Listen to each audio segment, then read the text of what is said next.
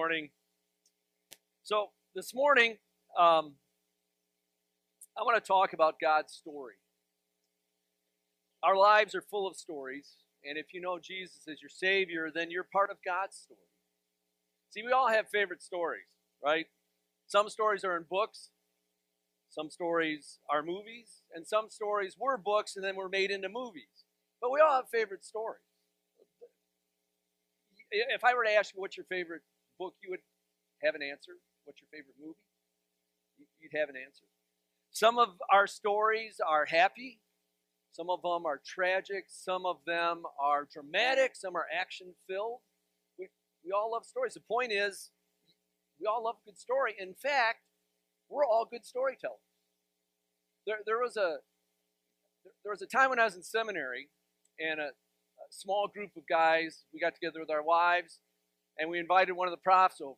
We wanted to hear his story, right? We wanted to be able to pick his brain, and um, that scoundrel, we sat down to eat, and he immediately took charge. And he started going around the table. So, Art, tell me, tell me your story. You know, so of course, whenever you're asked to tell your story, you're like, yeah, I'd love to tell you my story. So he went around the table, took all of dinner in the dessert, got everybody's story. When it when it came around to him, he said, "Well, Gene, I think it's time for us to go." And and they made a very gracious exit. It didn't seem weird at all that they got up and left. And then after the door closed, we all looked at each other and went, We never got to ask him his story. Because we all love to tell stories. It's true. You may not even think of yourself as a storyteller, but you love to tell a good story, especially if it's about you. Now, God's story, you're part of, but you're not the main character. You're supporting cast. And God's story gives us our worldview. A worldview is the lens that we look at the world through. It's the it's that sieve that we sort out our world and interpret our world through. Right? So your worldview helps you determine how to think about the things in your life, in your world. And God's story is built around four basic worldview questions. And I think they're their basic worldview questions because everybody, doesn't matter what culture in, is asking them, maybe not in the exact same way, and may not even know they're asking them, but they're questions that they're asking because they're trying to make sense of their world. They're trying to grab a story. We're going to be going through and um, a track this morning, and there were some on the table. Some of you might have grabbed one as you came in. Hopefully, you also grabbed the elements for the Lord's table. We're going to participate in the Lord's table later after the sermon. Um, so if if you want, you can get up and grab one of these right now. If you didn't grab one of these, you can grab one on the on your way out. But but you all got one of these as you came in too. It's it's a QR code, and we actually have it up on the screen. And what I'd like you to do, we have it up on the screen. There you go. I'd like you all, if you know how to do this, like you ought to take out your phone right now and scan that code. All right? Everybody that's a, a, Gen Z and millennial, they're like, yeah, dude, got it. And everybody that's in my generation is going, QR code? Is it? Do I have that on my phone? You might want to go to photos. At least that's where you go with, with Apple. All right? So scan that. And then once you've scanned that code or you've scanned it off the card, you're going to end up here. Next slide. At, at an app store, this is the Apple App Store. That's the story that you want to download. Go ahead and download it. Do it right now. All right? What this is going to do for you is give you an app on your phone. And I didn't, I should have done a screenshot of this one too. It's going to look like this. you can all see that, right? Uh, it's going to say story. It's going to have login and sign up. Don't worry about logging in or signing up. There's a menu bar in the upper left hand corner of your screen. Upper left hand. Yep, got it right. Um, if you click on there, you're going to get a menu. It'll say start, conversation, watch, read, share, account, story maker. All right? There's there's two ways you can do this. If you're in a conversation with somebody, you can go to the conversation line and it'll give you four worldview questions. You can go to watch, and it's going to show you a video, an option to open up a video you can watch, which we're going to see in a moment. If you go to read, it's going to give you the full track. All right? Um, here's what I'd like you to do, though. You could go to conversation.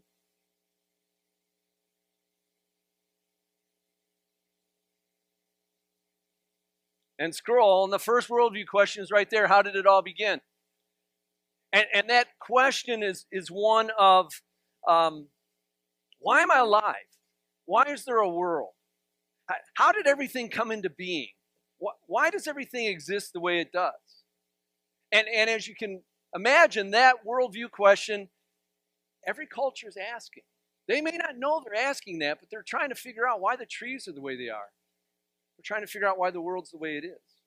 If you scroll past that, what went wrong is the third worldview question.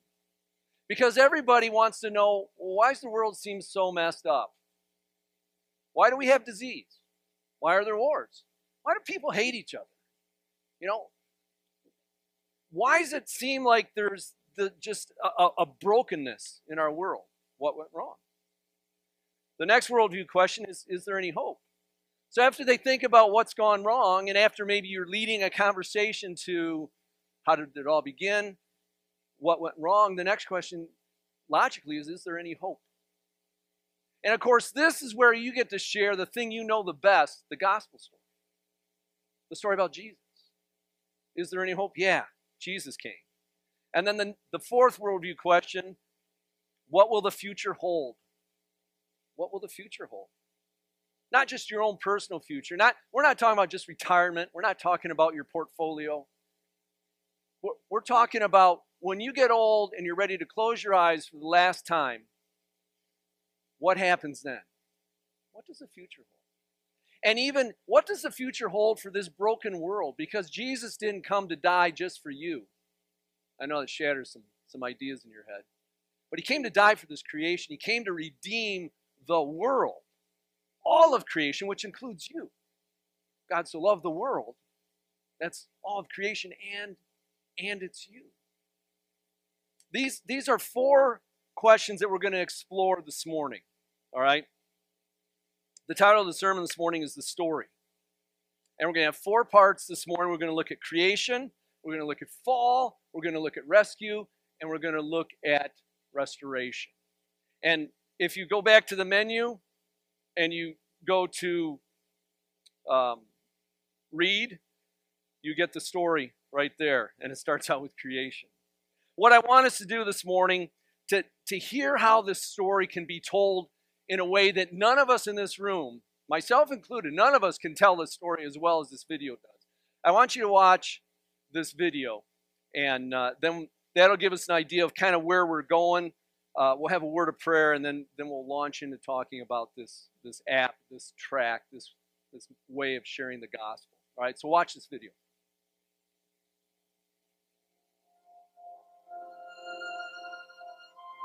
There is only one story that answers life's most essential questions and gives a lasting sense of purpose and meaning.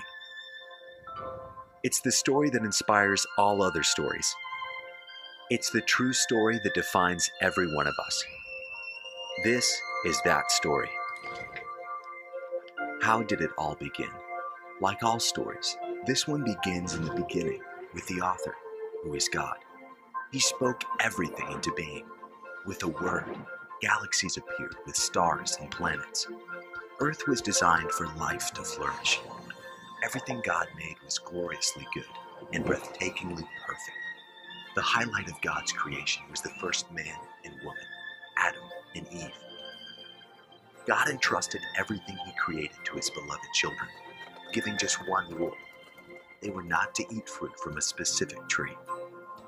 They lived in loving obedience, worshiping God as their heavenly Father, and enjoying perfect harmony with creation, each other, and God. Considering our world today, it's obvious perfect peace didn't last. Turmoil, war, sickness, troubles. We each have our share. What went wrong? It started when a fallen angel named Satan grew jealous of God and determined to ruin the perfection of creation. Satan took the form of a serpent and enticed Adam and Eve to question God's goodness and rebel against his one rule. In disobedience, they ate the fruit, and peace unraveled, ushering in sin and death, which still plagues us today. If we are honest, we are very much like Adam and Eve.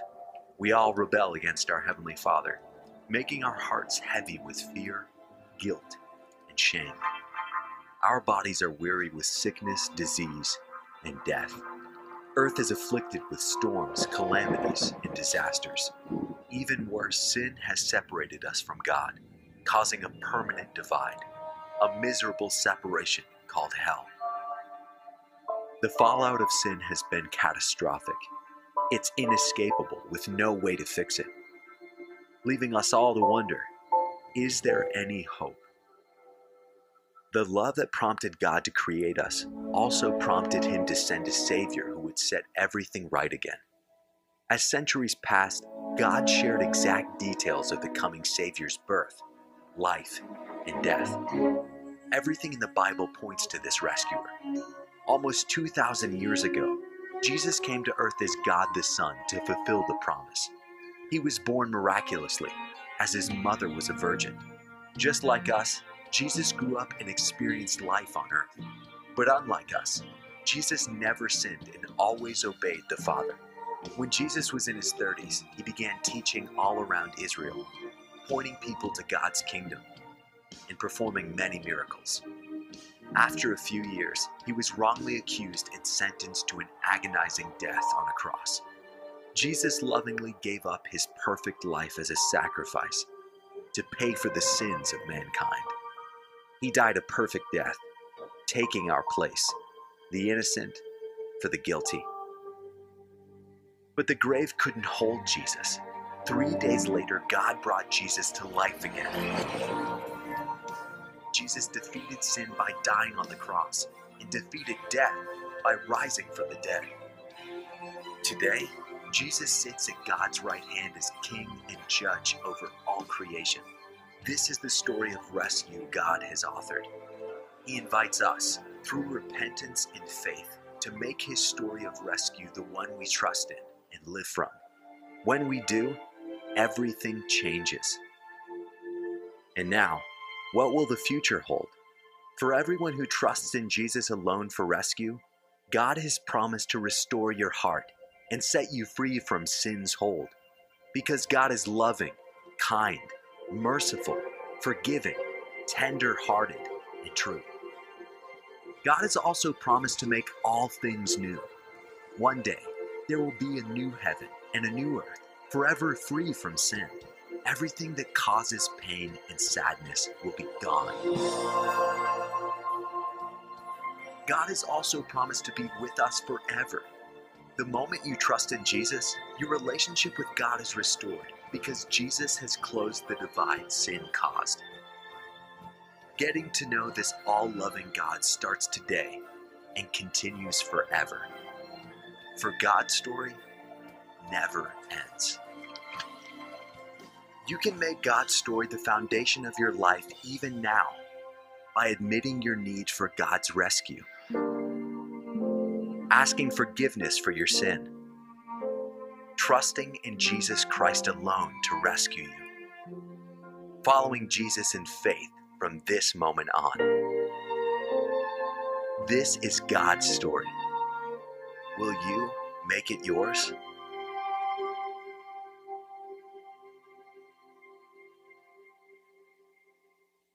So what's really, really great about this app is you can pull that up on your phone. It, it's right there in the Story app, and you can show it. There's also um, uh, part of it. I have to remember the very bottom of that menu bar. There's called the Story Maker. That's a children's video that's designed for children that tells the story. You can click on German and it'll say it in German. You can click on Arabic and it'll do it in Arabic. And as you change languages, sometimes video changes. So instead of seeing Western buildings, you're going to see Middle Eastern buildings. Um, so it, it's very effective if you have kind of a captivated captivated audience that wants to take time to look at a video. But you'll always have this app if you always have the phone. You'll you'll be able to walk through that story track. What we want to do this morning is do that because here's the thing, you don't need to be a theologian to do this. This is your story. This is your story of salvation. Let's pray before we begin. God, we ask that you would guide us in this. We pray that you would um, thwart the, the, the devil's attempt to convince us that we don't know enough to share the good news of Jesus Christ. God, we pray this morning as we go through this, you would build confidence in each of us to be able to share the good news. And we'll thank you ahead of time. In Jesus' name, amen. So, the main idea I wanted to get across this morning is God's story answers all our questions. It answers these worldview questions. It talks about creation. And the thing about a story is if you were to jump into, let's say, uh, Tolkien's trilogy, and you jumped into the middle, of the second book, in the middle of the book, and you started reading, would you understand very much? No. Uh, if you, you pulled up one of Dickens' classics and you started in the middle, you'd be lost. I mean, you could begin to make sense of it, but you'd still be lost. You'd be thinking the good guy was the bad guy and the bad guy was the good guy. So, with a story, especially God's story, you want to start with creation. We live in a world here in the United States where the majority of people anymore don't know who Jesus is. So, to start with the story of Jesus, you're starting in the middle of the story. They don't understand what sin is. So, when you start talking about Jesus dying for sin, they're like, what's that? So, you have to start in the beginning. You want to start with creation. God existed before there was anything. Psalm 90, verse 2 is, is one of the verses that, that the, the story track uses. And this is what it says. This is what your Bible says. Before the mountains were brought forth, or ever you had formed the earth and the world, from everlasting to everlasting, you are God. That tells us that God has always been. He's outside of time. He's been from the beginning creation. That's a good place to start. You start with God. And then you talk about creation. Genesis 1 1 tells us that in the beginning, God created the heavens and the earth. So you start with a perfect God who's always existed, and then you build on that and say, then he created all things. We don't know why. We don't know why, because if he existed outside of creation and time, he existed and he had no needs. But for some reason known only to God, he created all that we know. He created this, this world. He created electrons and protons and neutrons. He, he created all the subatomic particles. He created that thing that they're wrestling with, their dark matter. He, he created light. He, he created the, the, the chemicals that are made up of elements and molecules. He, he created everything. He created black holes. Everything that we observe in this universe, I was going to say creation, is his creation. So when scientists are looking through the Hubble Space Telescope or they're they're getting information back from probes that are on Mars or or or probes that have gone into the, the, the asteroid belt, they're they're getting information that confirms that God made things. They don't know why things work. We do. God made them to work. God created all the plants, all the animals, including the microscopic ones. My, my six year old granddaughter got a microscope for Christmas. It's one that I wished I'd had when I was a kid, but they didn't make stuff like that. It, it has this little screen on top of it. You don't have to look through an eyepiece, you don't have to try and focus it. It's right there on the screen to see the stuff that you can't normally see with your, with your eye. He created life. And to top it all off, last of all, what did God create? Created you and me. Created us. He created man and woman. He created them in his image. He created them in his image and likeness. We are image bearers of God. And for some reason, that's the way he's done this to make us image bearers of him. And then the last thing we need to know about this creation is that God's creation was in harmony. It was in harmony. Think about it. this is an amazing story. Adam and Eve were in harmony with one another. They existed. It says they didn't have any clothes and they weren't ashamed. It, it says that they, in essence, it's saying they never fought. They always got along. They always agreed to agree. They got along with the animals. The animals weren't afraid of them, they weren't afraid of, of the animals. The temperature was always just right. Does anybody ever walk into a room and say, hey, it's just the perfect temperature in here? See, not a hand went up because it's always too cold or it's too warm. I struggle with the temperature change in the, the, the spring and fall, but even now, as we're in December, the temperature keeps going up and down, and I don't know if I need a blanket or not a blanket. It was always the right temperature. They had every provision they could ever want. They had all the food they could ever want, the best kind of food. They never turned their nose up to anything. It was an amazing place. There was only one prohibition, one rule that they had to keep track of, and that was don't eat from the tree in the midst of the garden, in the middle of the garden, the tree of the knowledge of good and evil. But besides that, I mean, God walked with them every day in the garden. And like a good father, he would listen to them and they'd say, Hey, look what we discovered. And he, he, he created it, but he's like, Oh, tell me about it. And they're like, Oh, well, let me tell you about this. It was, it was an amazing creation. Everything was in harmony. Imagine that. It was orderly, it was understandable. Isn't that amazing? Isn't that beautiful? So, the first question how did this all begin? God, creation, harmony. Imagine a world like that. It's almost hard to imagine.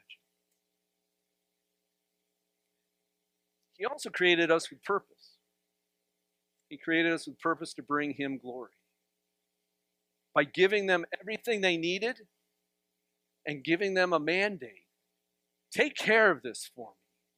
He, God made them co regents of creation, co rulers in creation. He said, I want you to, to bring order to this. I want you to name things. I want you to understand things. I want you to tend and take care of the garden. Be a steward of all that I have created. So, what went wrong? See, God's story answers all our questions. And it helps to start at the beginning so you can work into man's condition now. What went wrong? A lot went wrong. They had every provision, and yet that wasn't enough, right? They existed in a perfect place. But they listened to a lie. They listened to Satan, who deceived Eve caused her to think, you know, God's holding back on us. If we were to eat this, Satan said, eat this fruit and you'll become like God. And they thought, you know, he told us not to eat that because he didn't want us to be like him. Now here's here's the thing as you move through this story, it's everything you've always known. Creation, God, everything was in harmony fall. But here's the thing as you begin telling somebody who doesn't understand this, who's never heard this before, and you say the words, it happens to me a lot. I'll say Adam and Eve, and in the back of my mind, I'm thinking, oh boy, I, whoa, they're just like, stop right there. You're talking about myths and fairy tales and, and children's stories. And you have to ask yourself, do I believe that? Do I believe the lie that that it's a myth, or do I believe the truth that there was an Adam and Eve? This story touches deep into who you are as a follower of Christ. You have the ability to narrate God to this world. But to do that, you have to, you have to embrace what God's word says. If we pitch Genesis and we start saying it's a bunch of myth, if we pitch it and say, you know, that's that's just uh, it's just analogies. It's it's you know, it was just a way to communicate that there, there was this population of humans that stopped uh, walking around on all fours and, and they started walking upright. It, it, if we give in to that kind of thinking of our world right now, then we're going to lose the story. And that's what I feel has happened a lot in Christendom. Is we've we've accommodated culture. We've separated the, the secular and, and the sacred, and, and they were never meant to be separated.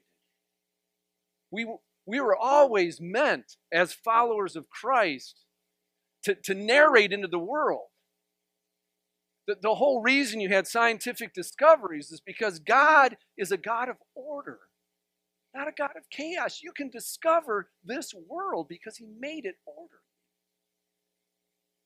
So as you get into the fall, this is where I always get caught and I have to tell myself, no, this is true. This is how it happened. Adam and Eve, they disobeyed God and they ate of that fruit. Was it an apple? I don't know. Was it a pomegranate? I'm not sure. It was a fruit. And they ate of it. And we're told that Eve was deceived and that Adam ate willingly. The whole time that the, the, the Satan through the serpent's talk. And, and here's another thing. How did that happen? Well, they got along with all the animals. All right, this is going to blow your mind. I think the animals and the, the humans could communicate. I don't know if they actually talked or if they could communicate with their highly advanced, unfallen brains, but they could communicate. And it was not weird for her to be talking to a serpent. Must have happened other times. But on this occasion, Satan had entered into this certain serpent and was deceiving her. And she bought the lie. And she handed to her husband and said, Here, eat. He stood there the whole time, men. And he didn't say, Dear, we need to go. Here, come on. He stood there the whole time. And scripture tells us she was deceived, but he ate willingly. And everything changed. Everything changed. Adam and Eve disobeyed God, and now there was consequences of disobedience, which were disastrous immediately there was a change. They looked at each other and they went, Oof, hon, you need to put, put some leaves on or something. Scripture tells us they, they sewed fig leaves together. It also tells us when God came to walk with them in the garden, they hid. They hid from him. And it, it tells us that God said, Where are you? Not because he didn't know where they were, he needed them to admit that they were hiding. Everything changed. They disobeyed God. Consequences of disobedience were disastrous. They were told by the serpent that they would not die. God said, At the moment you eat of this tree, you'll die. And the serpent said, Nah, it's, it's not going to happen. And so they ate of the fruit. And they didn't die physically, but they died immediately spiritually, and they began to die physically at that point. Spiritually, now there was no longer harmony, and peace was removed from that garden, from that area, from that, that creation of God. The whole world all of a sudden fell into disharmony. The animals were fearful of them. They were kind of uneasy with the animals, and they didn't want to walk with God, and they hid from him. Adam and Eve had a need now. So there was disobedience, there was consequences, and now there's a need, and the need was for forgiveness. They had a need, and they didn't know how to fulfill it. God did. God knew how to fulfill that need, and He promises. In Genesis 3:15, He says uh, how He's going to send someone who Satan will, will nip at him, but, but this one he's going to send is going to crush Satan's head. And that's the first promise of redemption in Scripture. And it carries all the way through. You remember in that video? It had the scroll that was doing this. It carries all the way through Not just biblical history, but history, where God is revealing himself to people. Remember, he called Abraham out of uh, out of what? Out of this population of, of idol worshippers. And he made a promise to him. And, and so now Abraham begins to carry that promise. You don't need to know all kinds of Bible history and Bible theology like I'm jumping into. You need to know that, that God did an amazing thing. His story. His story is that He existed, He created, and there was harmony. And then there was disobedience, and there was consequence. And now there's a need, and the needs for forgiveness. And so God sent His Son. Romans 3:23 says that all have fallen short of the glory of God. All have sinned. And this leads us to the, the third question is, is there any hope? And this is where most of us can shine because we know how to talk about Jesus. But we need to have these first two questions brought up and answered as we go along, as we deal with a culture that no longer knows the Bible and doesn't understand who God is. And so, is there any hope? Here's the idea of rescue that comes up. The short answer to that third question is yes, there is hope. There is hope. Yes, amen. There, there's a problem. Sin was has broken the perfection of creation and he's separated people from God. God is perfect, God is holy, and therefore sinful people can't exist in his presence. And he knew that. And because of his righteousness and his holiness, he had to punish Adam and Eve and he cast them out of the garden. Right? They were they were removed from the garden. And now they were going to be beginning to die physically, and they were already dead spiritually, but there was a way that he promised. We all fall into this category of sin. Like begets like. Adam and Eve were the first man and woman, and so everybody that comes from them, that's all of us, are born in sin. We're going to participate in the table in a moment, and here's the thing Jesus was born of a woman. He came at God's proper time, at the end, end intended time, in the fullness of time. God made a promise, right? That's part of the rescue, Genesis 3:15. And he kept his promise. If you read 1 Peter 3:18, it says this for for Christ also suffered once for the sins, the righteous for the unrighteous that he might bring us to God, being put to death in the flesh and made alive in the spirit. That's where the, the importance of God's forgiveness comes in. He's, he's offered us this salvation. He sent his son, born of a woman, conceived by the Holy Spirit, to live a perfect life and to die for our sins to die in our place. Imagine that. God is merciful and he's mighty. Those two things need to work together. Otherwise, you, you have a tyrant or you have, have a wet noodle. But merciful and mighty as God is, in his holiness, he looked down and he said, These people are sinful. They need a Savior.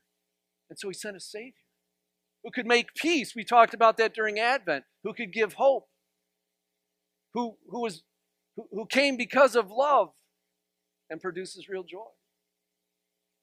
See, here's, we, we just finished Christmas, but here's how you can bring that into a conversation is to talk about Jesus coming.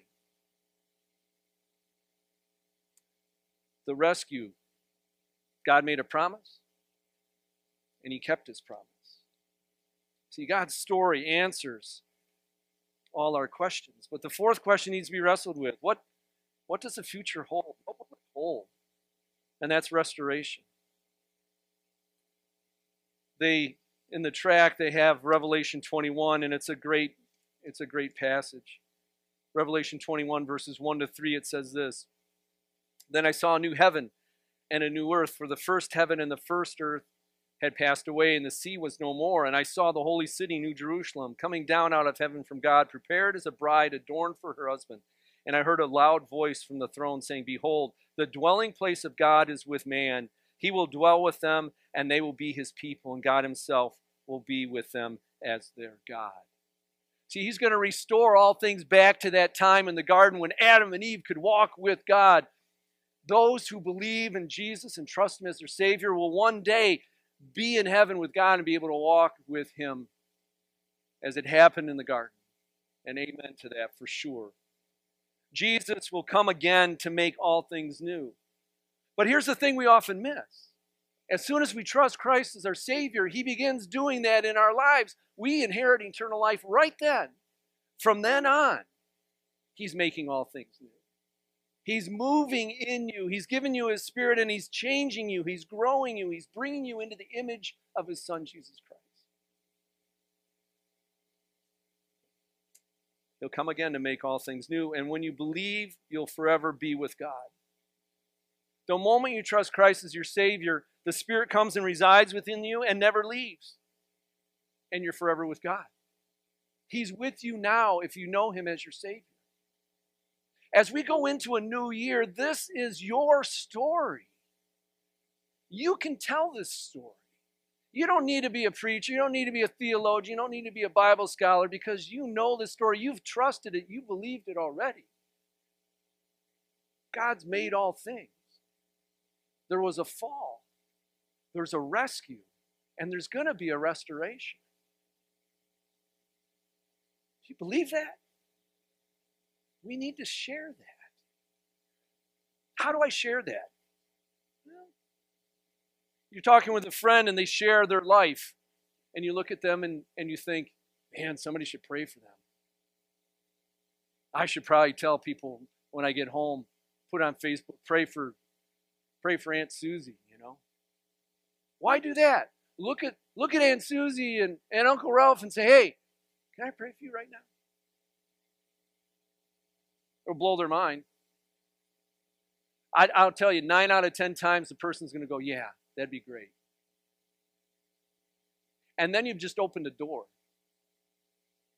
When you pray with somebody, there's a moment of intimacy between the two of you as you put your eyes towards God. There's a moment of intimacy where you can look up from that prayer and you can say to them, Can I share something with you? Because all of a sudden you're on common ground. And the response may be yes or no. And don't take no as a, as a total rejection, but you have just planted a seed.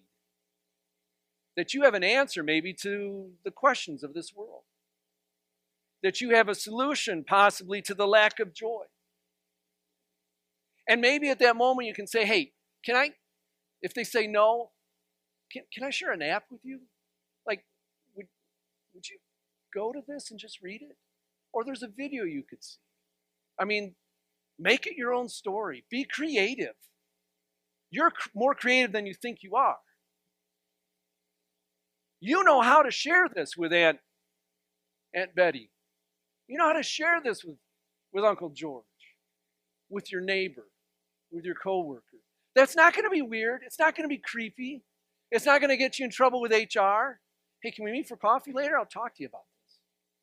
In the meantime, why don't you get this app? it could change a person's destiny.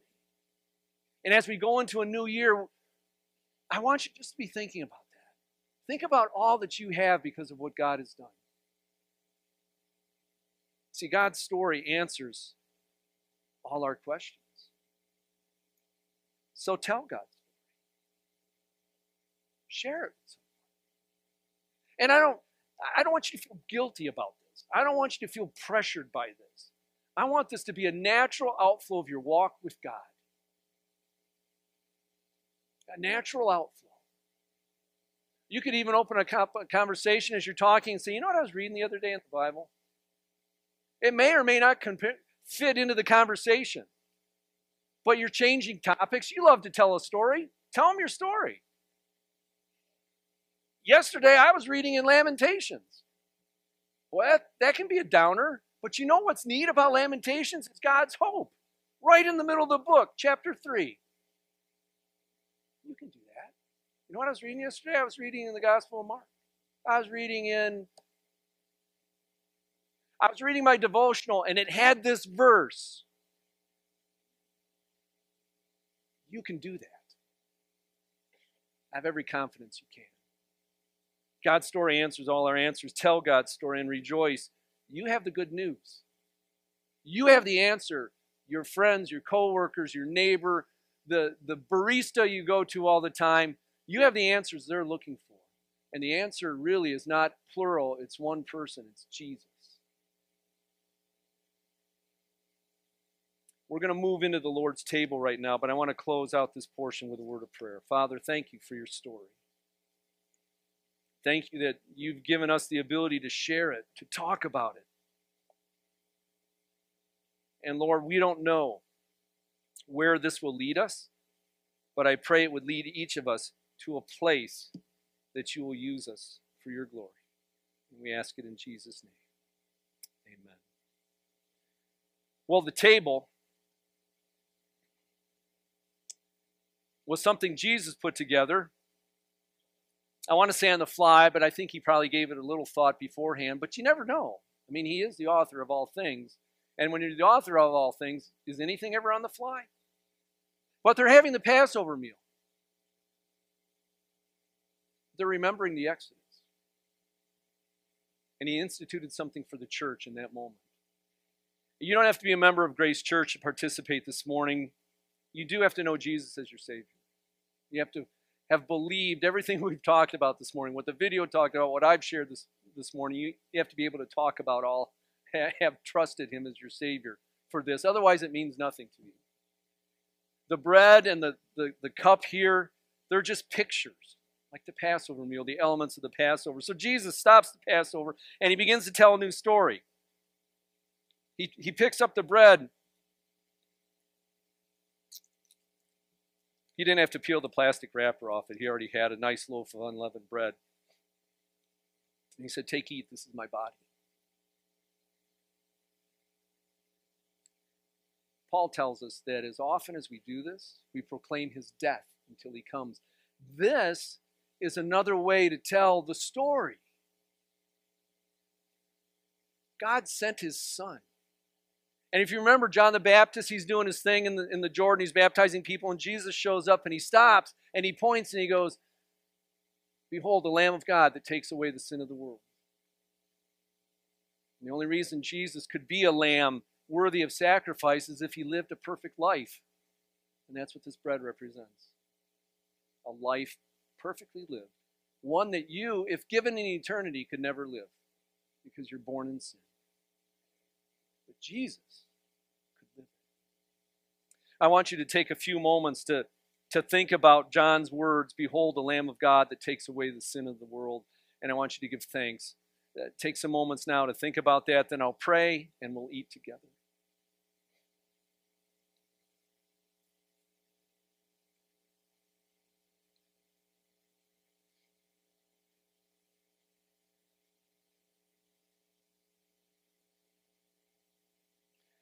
Lord God, Heavenly Father, you, for reasons unknown to us, created all that we have. All that we see, all that we don't see, all that we know, all that we don't yet know. You've created it all. And that, that perfection was marred, was broken, has been stained by, by Satan. You sent your Son who lived a perfect life that he might be able to be the sacrifice, the Lamb of God that, that takes away the sin of the world. Father, thank you for sending your Son. And it's in his name we pray. Amen. Let's eat together.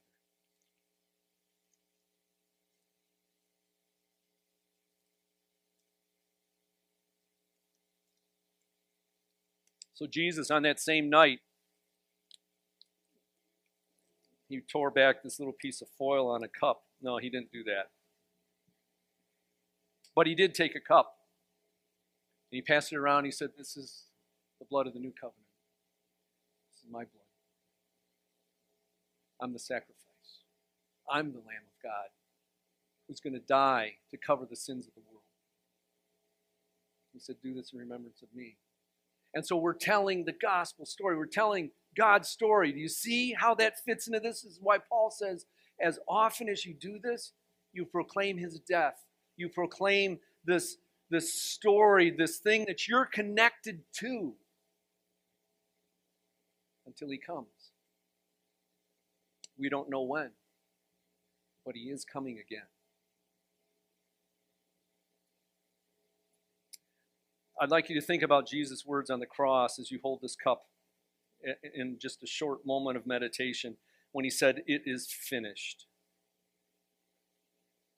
It is finished, meaning he's, he's paid the price.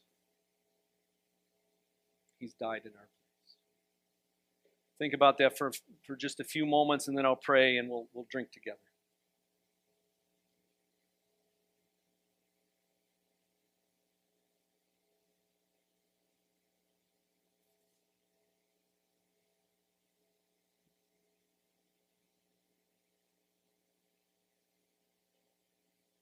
Jesus, we direct our prayers to you this morning, and we want to thank you for dying on the cross for us.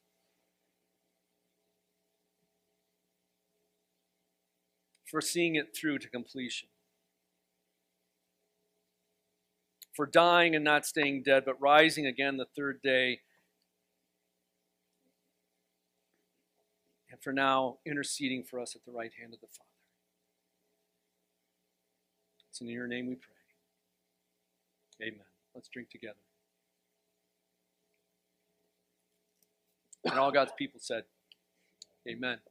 Amen. Let's stand, lift our voices in song and in worship um, as we close out the service.